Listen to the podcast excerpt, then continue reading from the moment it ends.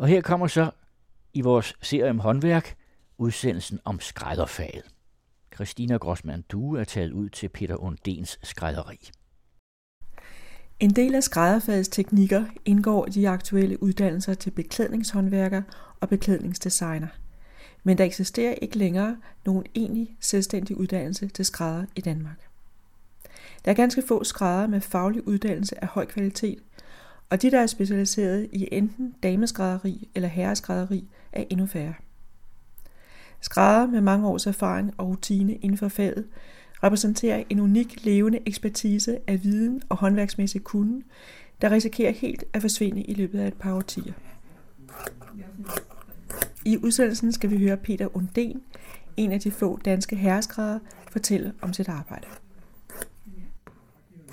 Jamen, jeg holder mest af at lave en, en, en habit med vest. Det synes jeg, det er flot. Det synes jeg er flot til, til, en, øh, til en mand, ikke? Og jeg bliver sgu aldrig træt af det, det er mærkeligt. Hvornår valgte du, at du ville være herreskrædder? Jamen, det lå lidt i kortene efter jeg gik i gymnasiet. Jeg havde ikke sådan sønderlig succes med det. Og jeg vidste jo godt, at jeg sådan set var rimelig... Jeg var god til de kreative ting, og god til at bruge mine hænder, og god til at tegne. Det vidste jeg godt. Og da efter jeg fik den der sådan lidt nedtursagtige gymnasie, så tænkte jeg, øh, jeg skal slet ikke lave sådan noget. Jeg skal faktisk lave noget med mine hænder. Så dengang, der hed det IFG, så fik jeg merit og tog IFG på rekordtid og fik ligesom en masse succesoplevelser med det, og tænkte, jeg kunne mærke, at jeg havde lettere ved at lave de ting, end, end mange af de andre elever, der gik på skolen der. Så der kunne jeg simpelthen surfe rundt og ligesom at vælge, om jeg skulle være frisør eller skrædder, eller hvad fanden jeg skulle være. Så jeg vidste, at øh, der, der kom jeg ind på skrædderfaget, og så tænkte jeg, det er det her, jeg skal lave. Det kunne jeg mærke, det lå, det lå sådan. Og så kan jeg huske, at jeg var på noget rundvisning på det kongelige teater. Så der åbnede den der en sådan helt anden verden for mig. Jeg tænkte, det her, det, det er mig. Det kunne jeg mærke. Jeg var blevet mega betaget af den der teaterverden med alle de der kostymer, eventyrsagtige verden. Jeg tænkte, det er mig. Vidste du men lige med det samme også, at det skulle være herreskrædderi, du øh, ville specialisere dig i? Og ikke øh, både herre og dame, eller... Ja. ja, dengang der var ligesom delt op. Det er der ikke i dag. Dengang der var man enten herreskræd eller dameskræd. Der valgte jeg herres, herresiden, fordi jeg tænkte, at det var, jeg synes, det var fascinerende med uniformer og, og de der traditionelle herre, herredragter. Øhm, så det lå sgu meget let for mig. Hvor mange øh, herreskrædder er der i Danmark i dag? Der er ikke mere end to-tre stykker tilbage af herresgrader, som bygger det op helt fra starten, eller helt fra bunden af med at bestille 3,20 meter til en habit. Så det er jo klart, det bliver jo et dyrt produkt, du skal regne med. Jeg bestiller 3,20 meter til en habit. Konfektionen, hvis de kører 10 km hjem, ikke? de får for det første metervaren ekstremt billig. Så bare det at købe hjem til en habit, de starter jo alle sammen for 700 kroner, de her varer. Det vil sige, øh, 3, 7, 21, det, det er omkring 2.000 kroner, der starter taxameter. Det er der, hvor øh, du kan gå ud og shoppe. Og, og det er sgu som er, jeg tror faktisk ikke, der findes et, et produkt, altså en habit, du det tager nogenlunde den samme produktionstid for på en, øh, en habit til 2.000 eller til 18.000. Produktionstiden for, på fabrikkerne er nogenlunde ens. Altså, det springer jo mega meget. Du kan få en Føtex habit til øh, 400 kroner, ikke? Og den er også taget 40 minutter at sy, ikke? Så et eller andet sted må der altså være nogen, der sidder og tjener en, øh, en, en ordentlig kage, ikke? Hvor lang tid tager det at sy en habit? Jamen, det tager 37 timer at sy en jakke, og det tager en 8-10 timer at lave på bukser. Så produktet kommer jo op og koster øh, 5-28.000 for en habit, og det er jo mange penge. Men se i forhold til eksempelvis over i London, hvor man på Savile Row ligesom leverer det samme produkt. Der ligger, jeg ved ikke om du kender dem, der ligger mega mange. Det er sådan en kendt skræddergade, der ligger sådan en hel del skrædder i det lille område der. Og der er det altså dobbelt op. Men der er jo også mange velhæver derovre. Men det er mange penge. Men hold op i, i, til hvad, i, i forhold til hvad, fordi hvis du går ud og, og shopper sådan et, et, et, et produkt, altså en Kenzo den er Marne, eller hvad pokker det er, så så kommer der hurtigt op. Der, jeg kan vise dig habiter, der koster 35.000 i standard, altså øh, Brioni habiter. Det er produktionstid halvanden time på en fabrik. Så, ej okay, ej, altså den her, ej, den er måske dyre, men, men al konfektionshabiter, øh, de, de ligger på en produktionstid på under en time, så nu nævner jeg godt nok Brioni, men, men der er en hel del mere håndarbejde på. Men alligevel, det er et helt andet niveau. Hvor mange laver du om året? Jeg tror, jeg laver, jeg tror, jeg laver en 40 habit om året. Ja. Det ligger der omkring. I butikken er ligesom bygget op omkring to ting. Der er ligesom skrædderi, og så har vi de ting, der kommer ind fra gaden af. Og jeg tror, vi sådan set, de to ting, de genererer lige mange øh, penge. Laver du også øh, reparationer? Ja. Altså, ja. Jamen det er de ting, vi, jeg kalder for, for dem, der kommer ind fra gaden. Altså kunder, der kommer bare ind og dumper ind. Hvor man, man bestiller ikke tid, der kommer man bare ind og siger, kan du ikke lige, jeg har en habit, jeg skal bruge på lørdag, kan I kort den, og kan I rette den til her, og tage den ind i siden, og hvad der skal ske. Man kan lave mega mange ting. Vi har sådan en helt prisliste over de forskellige operationer på en habit. Nu er I tre, der arbejder her. Har I en arbejdsstilling? Den ene af jer laver det og det, og den anden laver sådan og sådan? Øh, nej, vi er to, og så har vi, øh, så kører man til den sidste time. Øh, altså jeg laver kun habitter, og mig, hun laver, øh, hun laver alt det, der kommer ind fra gaden. Men I er to, der, der klipper for eksempel? Nej, ikke kun mig, der klipper. Jeg skærer. Man kalder det gerne at skære en habit, eller klippe en habit, ja. Det er lidt forskelligt. Man skærer en habit? Ja. Men det er stadigvæk med en saks, ikke? Jo, jo. Jo, men det er fordi, det er pair of scissors. To knive, ikke? Jo. Yes. Kunne vi lige gå ud og, og se, hvad de laver derude? Yes. Her bliver der strøget, kan jeg se. Hvad er det for nogle bukser, du står med her? Det er et par damebukser, der skal syes ind. Og så har hun haft et par med, som passede her, og så skal vi sy dem ind efter dem. Så der er altså også nogle damer, der kommer ind og får lov til at være kunder her. Ja, ja, vi laver, vi laver øh, altså, sådan traditionelt dametøj. Ikke? Du skal ikke, øh, hvis det er bare bukser, nederdel og jakker og sådan nogle ting, ikke? Og så, så laver vi med store øh, råber og brudekjoler. Det, det er sgu ikke, det er ikke os. Er, er du også uddannet skrædder? Ja, jeg er uddannet Du er også? Ja. Ja. Samtidig også måske Ja, ja. ja. Har I arbejdet sammen her øh, længe? Ja, det er sådan on and off, ikke? Hvad fik dig til at vælge et herreskrædderi? Jamen, jeg synes, det er et godt håndværksfag. Altså, det, ja, jeg kan godt lide håndværket i det, ikke? Men du kunne også have valgt at blive dameskrædder jo. Ja, men ja, det er herretøjet, der, der tiltrækker. Altså, det, det er det rigtige håndværk, ikke? Hvis du er herreskrædder, kan du godt sy dametøj, men du kan, hvis du er dameskrædder, kan du ikke sy herretøj. Vil du have den der træ frem, at du Ja, tak. Ja, det er ordentligt. Og hvad du står og laver herovre? Det er en brystlomme. Der putter vi stivlaget ind i.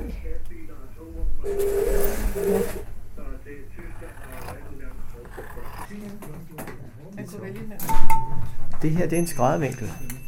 Hvor der står nogle, kan du se, der står en 6. del, en 3. del, en 2 3. del, 8. del, 4. del og en halvdel.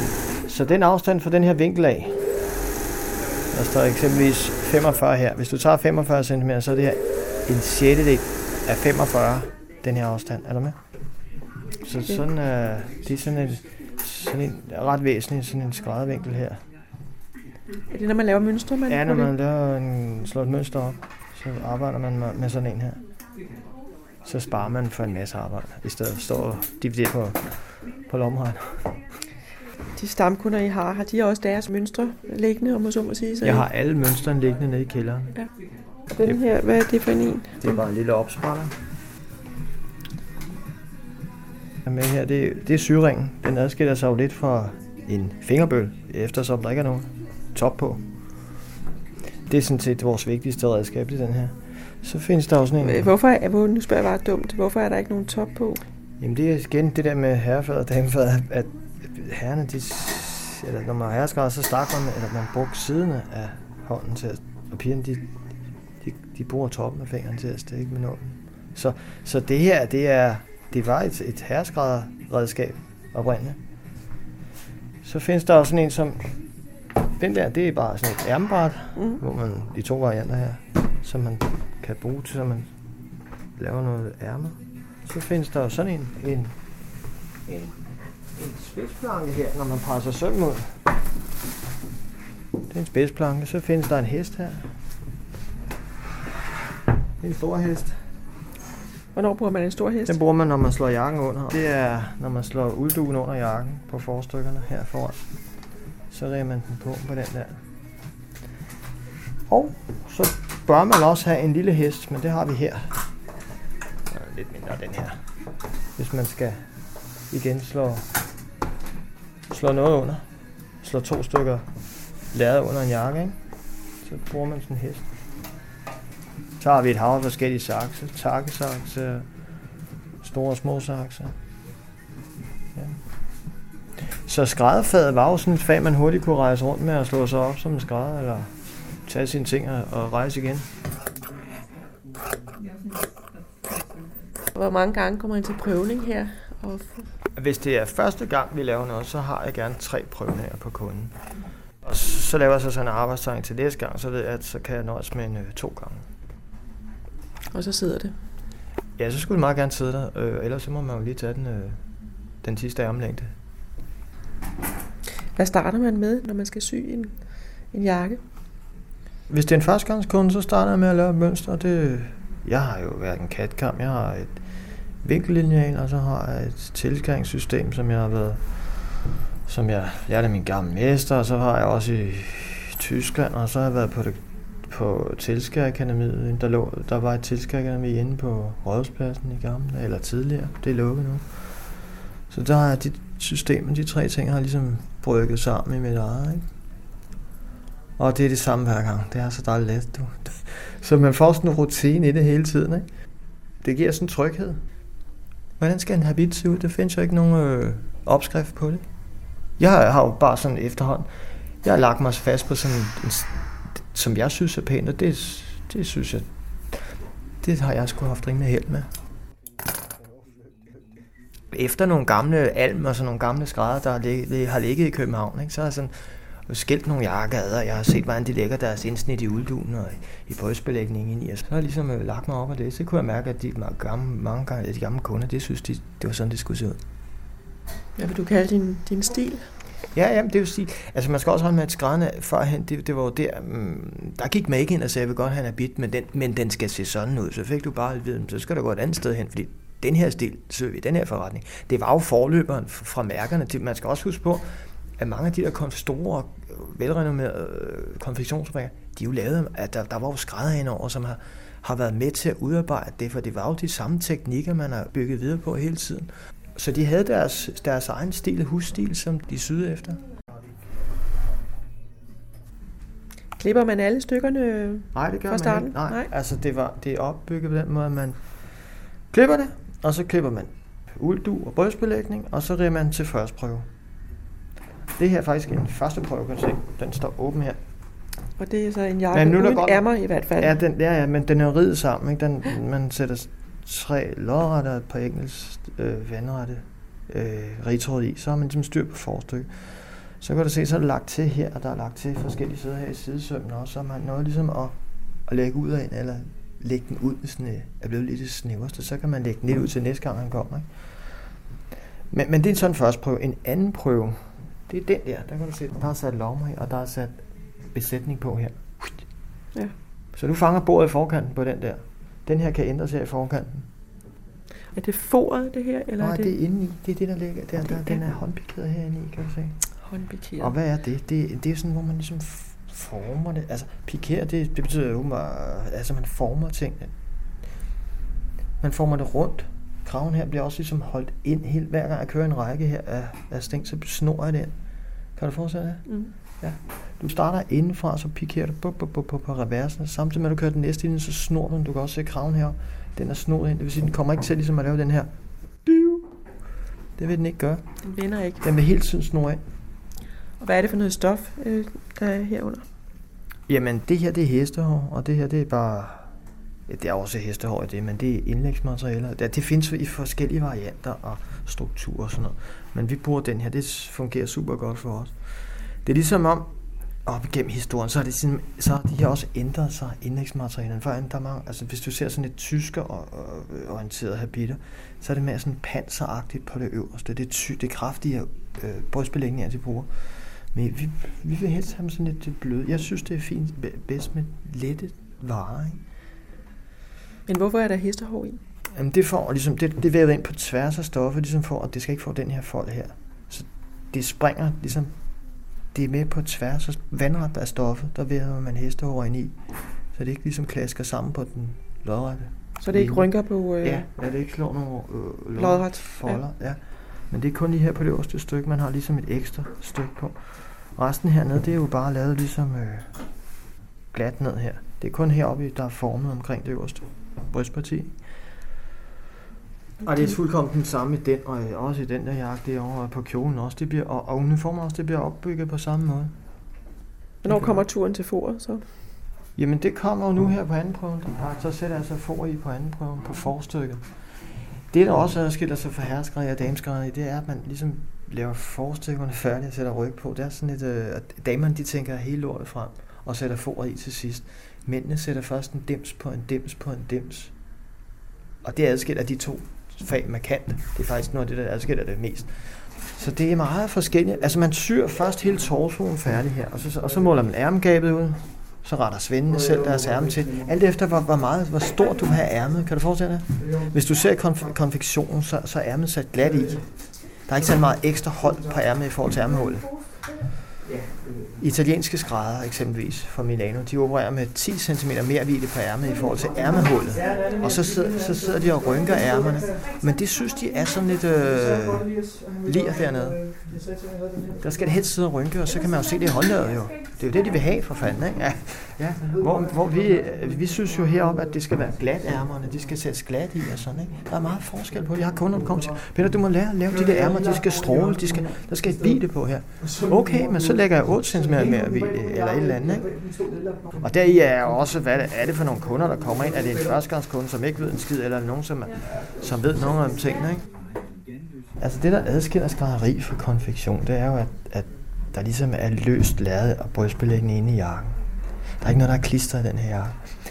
Den er ligesom bygget op, ligesom man lavede en uniform, det skulle holde i mange år, og derfor så var det, så var det herskræderen, der både syede uniformer, de syede kjoler og de syede jakker. Og de byggede op sådan lidt mere uniformsagtigt. Det skulle skulle holde til noget. Så det her, det er jo sådan noget, et, et produkt, der er lavet til at skulle holde i 1000 år, eller i 100 år. Ikke? Og jeg har også masser af gamle kunder, der kommer ind og siger, nu har jeg haft den her øh, jakke i 40 år, øh, eller 30 år, ikke? nu skal jeg have en ny, hvor man tager det i løgn. Ikke? Altså, og den holder sgu, ikke? Du laver også en kjole indimellem til kjole og hvidt, kan jeg se. Ja, det er med i vores øh, repertoire, ja, med hvid vest. Og hvad koster sådan en kjole der med vest? Den tager jeg 29.000 for med hvid pikévest, ja. Det øh, hænger en, en hofjermesteruniform derovre, og jeg har lige afleveret kapper her. Vi laver en, ja, vi laver også sådan noget, ja. ja figurbarner. Er, det, er du den eneste, der laver uniformer? Ja, de der uniformer tror jeg i øjeblikket er den eneste, der laver. Jamen det er jeg, fordi Seifer, de har lukket deres afdeling for det.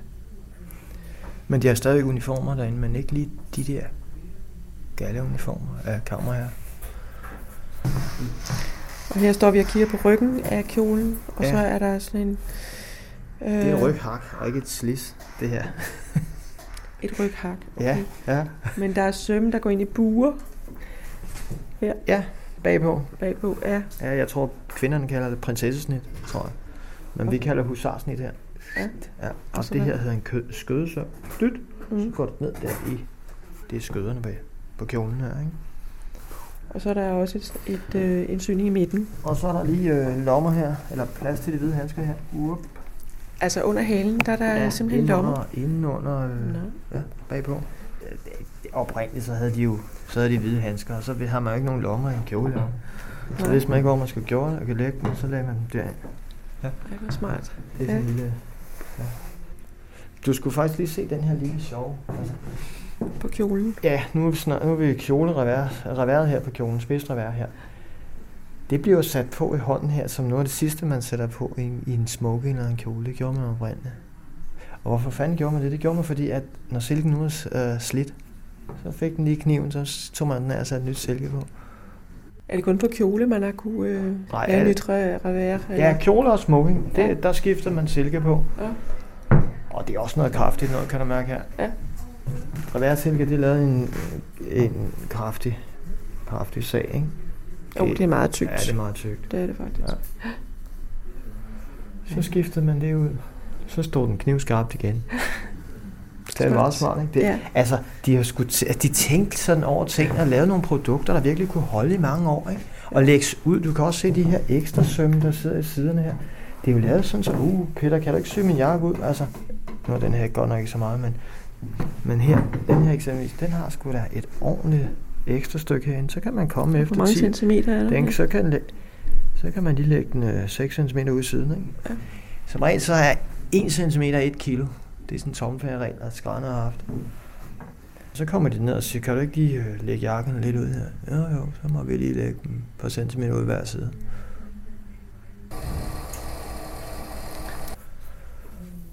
Kunne du vise mig nogle af, af de stoffer, som, øh, som du arbejder med? Men de hænger jo derovre, kan du se alle sammen. Og det ligger også herovre i vindueskarmene.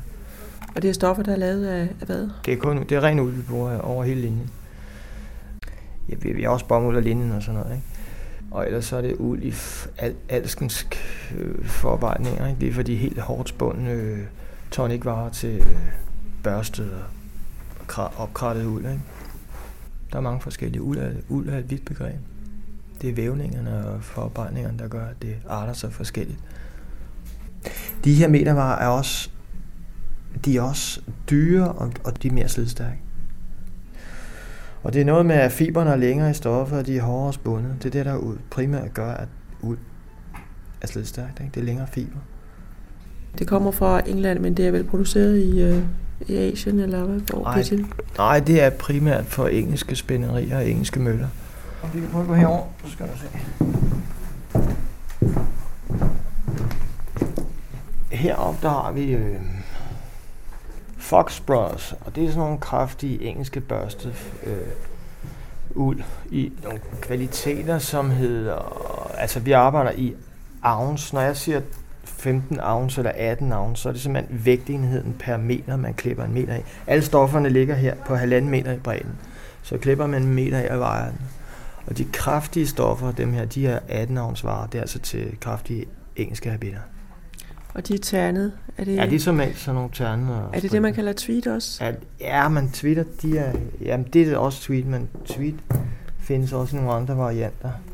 Der er sådan nogle, der er stort ternet, Og så er der der er stribet. Og, Ja, og så Prince of Wales. ja, det er Prince of Wales, Ja. som er sort og grå med en rød, lidt rød stribe. Ja, ikke? der findes forskellige striber her. Ja.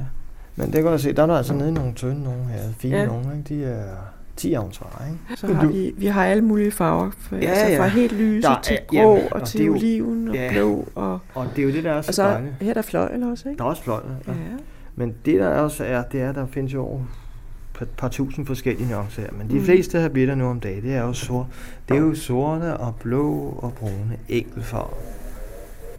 Altså, når folk kommer ind, og så er det et spørgsmål om, skal det være en sommer eller en vinterhabit? Skal den være enkeltfarvet, eller skal den have striber eller terner, eller hvad er det, de skal have? Ikke? Så man skal ligesom lægge sig, øh, komme ind på kunden og vide, at, at den, har han et stort udvalg af habiter, eller har han bare en enkelt, ikke? eller ganske få. Og så tit, så kan de sgu bare stå her, og, eller sætte sig over i stolen, og så vælge, for får de en masse bunde over, så kan de sidde og blive inspireret af det, ikke? Men dem, som I har som stamkunder, de har vel forskellige habiter, ikke? Ja, de kører med, de kører med en 6-8 habitter, Ja. og så, øh, så er den grå hver hver nedslidt, og så skal de have en ny for den, ikke? Det er det tit. Hvis man har seks, så har man så øh, egentlig ved at farve, han har sagt. Ja, det, ja men så, så kører vi blå og grå og, og sort og brun, ikke? og så, øh, så en sommer og en vinter. Ikke? Så er der måske også en flanden i skabet ikke? af de her. Du skulle næsten lige se det her bund. Det er også uld. Man tror næsten, når man tager på, det er, det er mohair-kvaliteter. Ej, Ja, det er, det er uld og ged, faktisk. For at, og så er de spundet så utrolig hårdt, så man tror, det er kunst, kunststof, men det er sgu uld. de er jo, de, de, de, når man laver en habit af dem her, så er det næsten umuligt at slide op. Det er helt vildt, så, så holde slidstærkt det er. Jeg syr nogle gange til en dirigent, og han siger, at de eneste, jeg kan holde, det er de her. De holder altså i længden. De er meget, meget slidstærke. Vi har, syd, vi har tro, min, min, min gamle mester, han synes også, at mange af sådan nogle kjoler hvidt. Og de, de bliver slidt, de bliver slidt ihjel, ihjel lynhurtigt. Men, men, men de her, de er altså virkelig slidstærke. Din gamle mester, hvem, hvem var det? Ah, det var Willy Mokær. Willy Mokær var chef for skræddersalen på det Kongelige Teater, indtil han gik på pension i 1988, og han havde desuden eget skrædderi. Peter Unden overtog Mokærs virksomhed i 1993 og gav både butik og værksted en helt ny indretning. Jeg har været skide heldig at få lov at lære tingene, som jeg synes var rigtige. Hvor man starter med at sige, det her er en syring. Jeg kan huske eksempelvis en syring. Jeg skal da ikke lære at bruge en syring. Jo, du skal. Ellers så kan du lige så godt gå ud af døren, fik jeg at vide. Ikke? Du skal skulle lære tingene på ordentlig måde, så når du sgu aldrig op på et ordentligt niveau. Du lærer sgu heller ikke dig selv at spille badminton. Jamen, er vi enige? I Danmark har ligesom været sådan en tendens til, at man tror, man tror, det er ligesom at lave en forelæsning. Du går ind på en forelæsning, og står ind og, og, og, og holder et foredrag, og så, så, så kan du tilegne dig viden gennem en forelæsning. Det er det altså ikke med håndværksfagene. Der er det altså noget med, at du skal sidde og gøre det selv. Og så er der nogen, der skal sige, du har det i Østen, hvor man har en sensei eller en mester, hvor der siger, nej, du skal lære det her, skal du lære. For jeg kan se, det er det, du har brug for. Og sådan var det også inden for skrædderfaget. De sagde, du skal bruge den syring, og du skal træne den syring, fordi du får brug for den. Og så er der mange, der siger sådan, nej, jeg skal sgu ikke, jeg skal ikke dit, jeg kan godt selv. Jamen, det kan de også godt. Men de kan bare ikke blive, du bliver bare ikke rigtig dygtig til nogle ting, hvis der du ikke har en, en, en mentor, eller hvad fanden det er, man skal have, ikke også? Og der synes jeg lidt, der er mange danskere, eller øh, der er mange, der ligesom tror, man kan springe over på den måde og sige, jeg er autodidakt, og jeg kan godt ting, ikke? Der er mange, der siger, at øh, jamen, øh, det er let at være herskere, det er sgu altid det samme og samme. Jamen det er det også, men, men, men det kommer sgu an på, hvad for et niveau man vil ligge på. Du ved, man kan sgu beskæftige sig på, på, med ting på forskellige niveauer. Ikke? Hvis man virkelig synes, man vil gøre det godt, så tager det altså også lang tid at overveje en fingerfærdighed og en rutine, så man virkelig bliver sikker på, på, på ting, når jeg har brugt så mange år på, på det her så sådan relativt, altså for andre opfatter som snæver fag, men det er jo det ikke i, i min verden, så er det sgu ikke, det er ikke, det er ikke et lille fag det er blevet sådan, at folk tænker, jamen, det er jo bare at være herresgrad. Øhm, I gamle dage var det specialiseret meget mere ud. Der var jakkesvend, der var sortsvend, de sad kun og syede smokinger og kjoler hvidt. Så var der vestesvend, så var der buksesvend og sådan. Og i øvrigt så var tilskærfaget, det var et helt andet fag. Og i dag så er man bare sådan, jamen, du er herresgrad, og du er også tilskærer, og jeg er også dameskærer, så det, det hele er blevet sådan... Øh, det var meget mere, nuance, eller meget mere specialiseret i gamle dage, så nogle gange så griner jeg og øh, smiler lidt til mig selv, så tænker når folk siger, jamen de er specialister inden for et eller andet område, jeg tænker, hold nu kæft, ikke? Altså, jeg har kendt nogle af de gamle der, de sad, det, det var sgu også sådan, da jeg var udlært på det kongelige Der sad nogen, der kun syede jakker, og nogen, der kun syede bukser og vest, ikke? Er der noget, som du synes, at øh, jamen, det kan du blive ved med at udvikle på, eller det lidt nyt hver gang, eller har det noget med stoffet at gøre, eller? Hvordan oplever du det? Altså først så skal man op og have en rutine, ikke også? Det, det, kom, det tager også nogle år ligesom at komme op og få ligesom et flow i tingene. Altså først så sidder en af den, og en af den, og en af den. Man ligesom får et flow i habitterne, ikke? Så det, det er ligesom... Uh. Og man, man bliver bedre hele tiden. Der er hele tiden ting, jeg kan forbedre. Små nuancer, man tænker, ej, det der, det skal klippes tættere til, og det der, det skal ligge lidt højere, eller og jeg kan også grine nogle gange, fordi at mange af de gamle svende, sagde, de kunne ikke forklare, hvorfor tingene skulle være sådan. Kan du forestille dig?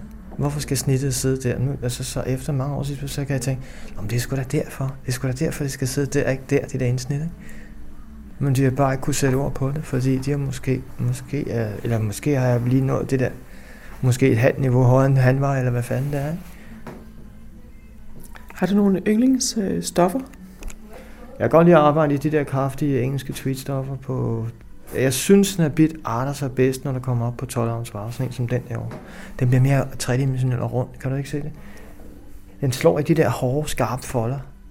Den bliver rund, og det bliver, det bliver anderledes. Jeg synes, det bliver flot.